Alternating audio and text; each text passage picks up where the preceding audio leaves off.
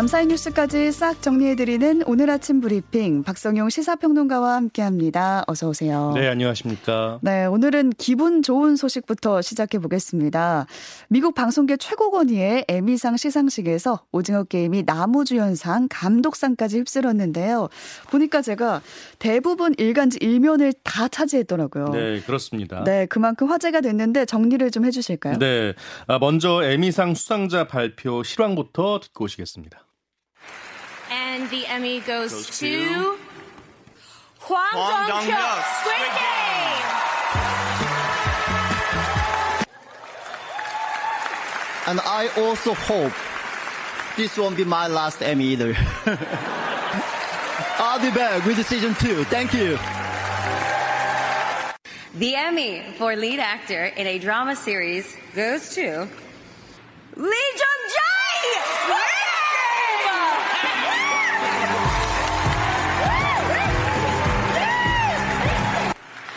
Thank you Squid Game teams 그리고 마지막으로 대한민국에서 보고 계실 국민 여러분들과 친구 가족 그리고 소중한 저희 팬들과 이 기쁨을 나누겠습니다. 감사합니다. 네. 이 어. 실황을 여러 차례 보고 있는데 음. 볼 때마다 짜릿짜릿하고 네. 엄지척 하게 되는 것 같습니다. 처음에는 황동혁 감독의 수상 소감이었고 네. 이어서 이정재 배우의 수상 소감이 이어졌는데 그 사이사이에 호명을 할 때마다 주변 네. 호응과 그 분위기가 느껴졌어요. 그렇습니다. 네. 예. 어, 아시다시피 에미상은 드라마와 다큐멘터리, 버라이어티 등 미국에서 방송되는 모든 프로그램들을 대상으로 이 부문별 최고를 가리는 상인데요. 영화의 아카데미상, 음악의 그래미상 등과 함께 최고의 권위를 자랑합니다. 이런 에미상에서 오징어 게임이 또 낭보를 전해주었는데요. 네. 황동혁 감독이 감독상을 그리고 배우 이정재가 나무주연상을 수상했습니다. 에미상 시상식에서 비영어권 드라마가 감독상을 받은 것은 처음이고요. 아시아 국적의 나무주연상 수상자가 나온 것도 처음 있는 일입니다.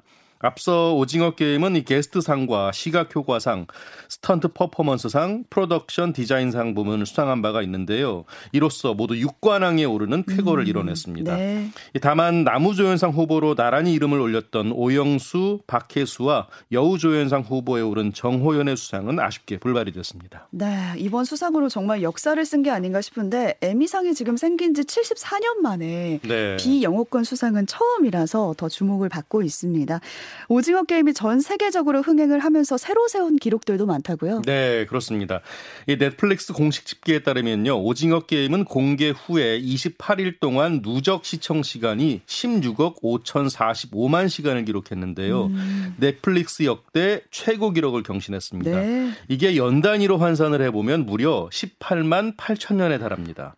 특히 오징어 게임의 시청 시간 중에 약 95%는 해외에서 본 것이었는데요. 음. 한국을 포함 포함해서 94개 나라에서 가장 많이 본 작품에 올랐습니다. 앞서 이 에미상 이전에도 많은 시상식을 휩쓸면서 최초 기록을 이어왔는데요. 이 원로 배우 오영수는 한국 배우로는 처음으로 지난 1월에 골든글로브에서 나무 조연상을 수상하기도 했습니다. 이와 함께 오징어 게임 열풍으로 이 드라마에 나오는 게임과 다양한 한국 문화가 세계적인 인기를 끌고 있고요. 최근에는 미국 로스앤젤레스시가 이 대중문화에 미친 영향력과 성과를 기념해서 9월 17일을 오징어 게임의 날로 지정하기도 했습니다. 네, 이렇게 비상한 각본이 아닐 수가 없어요. 황도혁 감독이 투자를 못 받아서 한 10년 동안 묵혀놨던 각본이 오징어 예. 게임이라고 하더라고요. 축하드립니다. 다음 소식으로 가보겠습니다. 공군 성추행 피해자 고 이해람 중사 사망 사건을 수사해온 특검팀이 100일간의 수사를 마무리하고 결과를 발표했습니다. 네. 수사 100일 만에 모두 8명을 재판에 넘겼습니다. 먼저 이중사가 근무한 제20 전투비행산, 전투비행단 당시 대대장은 이중사와 가해자를 분리 조치하지 않고 상부엔 허위 보고를 한 혐의고요. 중대장과 성추행 가해자 장모 중사는 이중사 관련 허위 사실을 퍼뜨려서 명예를 훼손한 혐의로 기소됐습니다. 또 성추행 사건을 송치받고도 정당한 이유 없이 피해자 조사를 지연시킨 군 검사 그리고 이중사 사망 원인을 왜곡해서 퍼뜨린 공군 공보장교 수사 상황을 유출한 군사법원의 군무원도 재판에 넘겨졌습니다. 네. 하지만 특검 수사의 핵심이었던 전익수 공군 법무실장의 수사무마 의혹에 대해선 아무런 근거가 없다는 결론을 냈는데요. 음. 관련 의혹을 폭로한 녹취록이 이 제보자에 의해 조작된 것으로 드러났고 가해자의 불구속 수사도 관행에 따른 것이었다는 판단이 반영됐습니다. 다만 군 검사를 추궁하면서 위력을 행사한 혐의만 새로 발견돼서 기소가 됐습니다. 네, 군의 조직적인 은폐가 좀 의심되기도 했는데 정황을 찾지 못한 건가요? 네, 그렇습니다. 수사 당시 의도적으로 사건을 축소하거나 은폐하는 사실이 발견되지 않았고 그런 증거도 찾을 수 없었다는 게 특검팀의 판단입니다. 음. 가해자에 대한 불구속 수사나 조사 지원 같은 미흡한 초동 대처는 담당 검사 개인의 소홀한 업무 탓이었다는 건데요.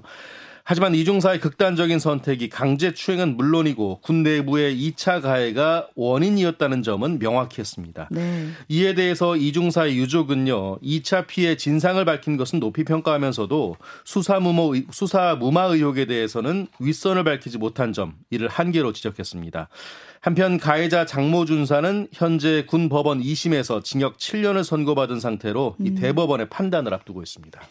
이해람 중사가 아직 장례도 치르지 못한 상태거든요. 가해자가 마땅한 처벌을 받길 바라겠습니다. 코로나 상황도 짚어보겠습니다. 연휴 기간 감소했던 진단 검사 건수가 좀 늘면서 오늘 발표될 신규 확진자 수 9만 명대가 될 것 같다고요? 네. 추석 연휴 뒤 첫날이죠. 어젯밤 9시까지 이미 9만 명을 넘겼습니다. 음. 9만 1,239명인데요. 하루 전보다 3만 6천 명 이상 늘었고요. 일주일 전보다는 8,900여 명이 증가했습니다. 연휴 기간에 감소했던 진단검사 건수가 급증하면서 확진자 수가 크게 증가한 것으로 보이는데요. 이에 따라 오늘 발표될 신규 확진자 수는 9만 명 중반대가 될 것으로 예상이 됩니다.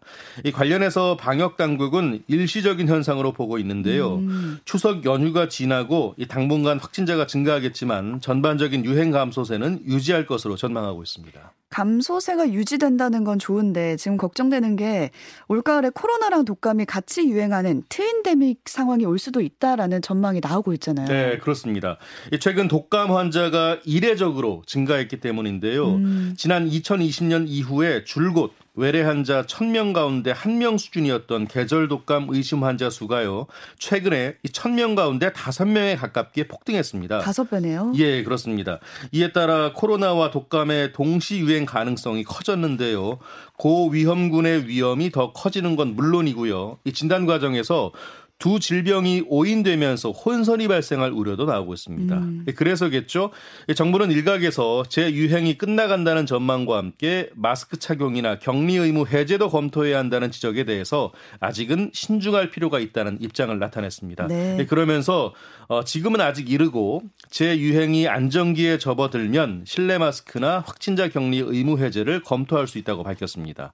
관련해서 정기석 국가 감염병 위기 대응 자문위원장 위원장은 내년 봄쯤에 이 실내 마스크 의무를 해제하도록 정부에 건의하겠다고 밝혔습니다. 음. 금융기관 세 곳 이상에서 돈을 빌린 다중 채무자가 현재 450만 명을 넘어선 걸로 나타났다고요. 네.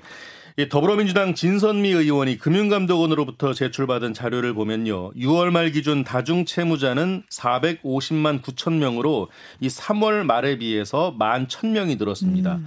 이 같은 기간에 금융권 전체 채무자 수는 1,992만 3천 명에서 1,990만 명으로 2만 3천 명이 줄었는데요. 하지만 이 다중 채무자 수는 늘어난 겁니다. 네. 이에 따라 6월 말 기준 전체 금융권 채무자 가운데 이 다중 채무자의 비중은 22.7%에 달하는데요. 그러니까 금융회사의 대출을 받은 5명 가운데 1명 이상이 다중 채무자라는 음. 뜻입니다. 연령별로 보면 올해 들어 20대 청년층과 60대 이상 고령층에서 다중채무자가 많이 늘었는데요. 6월 말 기준 20대 다중채무자 수는 38만 7천 명으로 올해 들어 1만 8천 명 늘었고요. 60세 이상 다중채무자는 55만 8천 명으로 올해 들어 9천 명 증가했습니다. 네, 다중채무자의 경우는 빚을 빚으로 돌려막는 거나 다름없잖아요. 예. 그래서 우리 경제의 약한 고리라고 볼 수 있어서 좀 주목되는 뉴스였습니다. 추석 연휴 기간에 있었던 안타까운 사건도 전해드리겠습니다. 연휴 마지막 날 부산의 한 빌라에서 모녀가 사망한 채 발견이 됐다고요? 네, 그렇습니다. 아, 지난 12일 12시 50분쯤 부산 진구에 있는 한 빌라에서 40대 여성 A씨와 10대 딸 B양이 숨진 채 발견이 됐는데요. 음. 이 당시 A씨는 거실에서 피를 흘리면서 사망한 상태로 옆에는 흉기가 있었고요. B양은 방에서 타박상을 입은 것으로 전해졌습니다. 이 다른 방에서 잠을 자다 깬 10대 아들 C군이 이 같은 상황을 발견하고 이웃의 도움을 받아 경찰에 신고했는데 A씨는 이혼 후에 홀로 두 남매를 키우면서 생활해온 것으로 알려졌습니다. 특히 무직인 A씨는 그동안 경제적인 어려움을 겪어왔던 것으로 전해졌는데요. 현재까지 외부에서 침입한 흔적은 없는 것으로 파악이 됐습니다. 네. 경찰은 일단 타살과 극단적 선택 여부 등을 놓고 이 정확한 사망 원인을 수사하고 있습니다. 네, 자꾸 이런 일이 벌어져서 안타깝습니다. 또 추석 연휴에 4살 여자아이가 친척 집에 갔다가 그 이웃집 개한테 물려서 중상을 입는 일이 있었다고요? 네. 경기도 안양에 사는 A양은요, 지난 10일 낮에 언니인 7살 B양과 어, 전라북도 임실군의 증조 할머니 댁 길가에서 뛰어놀다가 옆집에 묶여있던 개에게 머리와 목, 귀 등을 심하게 물렸습니다. 아, 추석에 갔다가 그런 거예요. 그렇습니다. 이 A 양의 어머니 C 씨가 제공한 당시 CCTV 영상을 보면요. A 양과 B 양이 할아버지와 함께 밖으로 나와 뛰어놀다가 갑자기 사고를 당하는 것으로 나오는데요. 음. 이 진돗개의 잡종으로 보이는 개는 이 사고 당시에 헐렁하게 묶여 있다가 아이들이 다가오자 덮친 것으로 드러났습니다. A양은 사고 즉시 병원으로 옮겨져 치료를 받고 있고요. B양은 통원 치료를 받고 있다고 합니다. 네. 일단 견주는 아이들의 회복이 우선이라면서 보상도 원만하게 해결하겠다고 했고요. 동물 보호소에 잡아둔 개가 돌아오면 안락사하겠다는 뜻도 밝혔습니다. 네. 방송인 박수홍 씨의 친형이 동생의 출연료를 횡령한 혐의를 받는 걸로 알려져 있는데요. 네. 결국 구속이 됐다고요. 네. 일단 이 사건은 지난해 3월 박수홍 씨의 유튜브 채널에 박수홍의 형과 형수가 각종 계약금, 출연료 등을 횡령해 왔다라는 취지의 글이 게시되면서 의혹이 불거져 왔는데요. 음. 이 박수홍 씨가 1991년 데뷔했을 때부터 약 30년간 벌어들인 돈 가운데 형이 100억 원 이상을 가로챘다는 것이었습니다. 이 논란이 커지자 박수홍 씨는 소셜 미디어에 직접 글을 올렸고요. 형 부부의 횡령이 사실이라고 밝혔습니다. 네. 그리고 지난해 4월에는 이 더는 원만한 해결 의지가 없는 것으로 판단했다며 검찰에 고소장을 냈고요. 뒤이어서 116억 원대 손해배상 청구 소송도 제기했습니다. 이 법원은 박모 씨에 대한 구속 전 피의자 신문을 진행한 뒤에 증거 인멸과 도망의 염려가 있다며 구속영장을 발부했는데요. 음. 이 박수홍 씨의 매니지먼트를 전담한 박 씨는 이 동생의 방송 출연료 등 수입을 관리하던 중에 거액을 횡령한 혐의를 받고 있습니다. 자, 이런 가운데 검찰은 횡령 금액을 정확히 추산하는 한편 범행에 가담한 공범이 있는지 추가로 수사한다는 계획입니다. 네, 사기 사건도 있었는데요. 재력가에게 마약을 탄 커피를 마시게 한 뒤에 억대 사기 도박판을 벌인 일당이 경찰에 붙잡혔습니다. 네. 대전경찰청이 사기 도박 범행을 주도한 총책 A씨와 B씨 등 6명을 사기와 마약류 관리에 관한 법률 위반 혐의로 구속하고요. 공범 4명도 같은 혐의로 불구속 송치했습니다. 네. 이들은 지난해 2월부터 지난 6월까지 평소 알고 지내던 재력가들에게 여성과 함께 골프 여행을 하자고 속인 뒤에요. 이 지역 숙소에서 커피나 맥주에 필로폰 같은 마약류 약물을 넣어 먹게 한 혐의를 받고 있습니다. 음. 이렇게 피해자의 판단력이 흐려진 틈을 이용해서 사전에 계획한 대로 도박을 하자고 바람을 잡았고요. 승부 조작으로 이 도박을 진행해서 피해자들의 돈을 따낸 혐의도 받고 있습니다. 네. 이렇게 범행으로 지금까지 확인된 피해자는 7명, 피해 금액만 총 1억 6천여만 원에 달하고 있습니다. 네, 아직 자신이 마약탕 커피를 먹은지 모르는 사람도 있고 해서 신고되지 네. 않은 건도 더 있을 걸로 추정이 되고 있습니다. 집안 싱크대 아래 현금 1억 원을 가지고 있었는데 이걸 친구인 20대 두 명이 훔쳐가서 경찰에 붙잡히는 일이 있었어요. 친구 돈을 훔친 건가요? 네, 그렇습니다. 일단 이 세 명 A 씨와 B 씨, C 씨 이들 세 명은 모두 초등학교 때부터 중학교까지 함께한 동창생들이라고 합니다. 아, 네. 이 가운데 최근 이 C 씨가 복권에 당첨이 돼서 9천만 원을 받았는데 아. 하지만 개인 사정 때문에 은행에 입금을 못하고 이 집안 싱크대 아래에 보관하고 있었다고 합니다. 음. 이 이야기를 들은 나머지 두 명 A 씨와 B 씨가 C 씨를 밖으로 불러낸 뒤에 평소 파악해둔 현관문 비밀번호를 누르고 이 집안에 들어가서 범행을 저지른 건데요. 이 경찰은 도난 신고를 접수하고 CCTV 조사 등을 통해서 A 씨와 B 씨를 B 씨를 붙잡았습니다. 네. 자, 1억 가운데 4,500만 원을 회수했지만 5,500만 원은 채무 변제 등에 사용된 것으로 파악되는데요.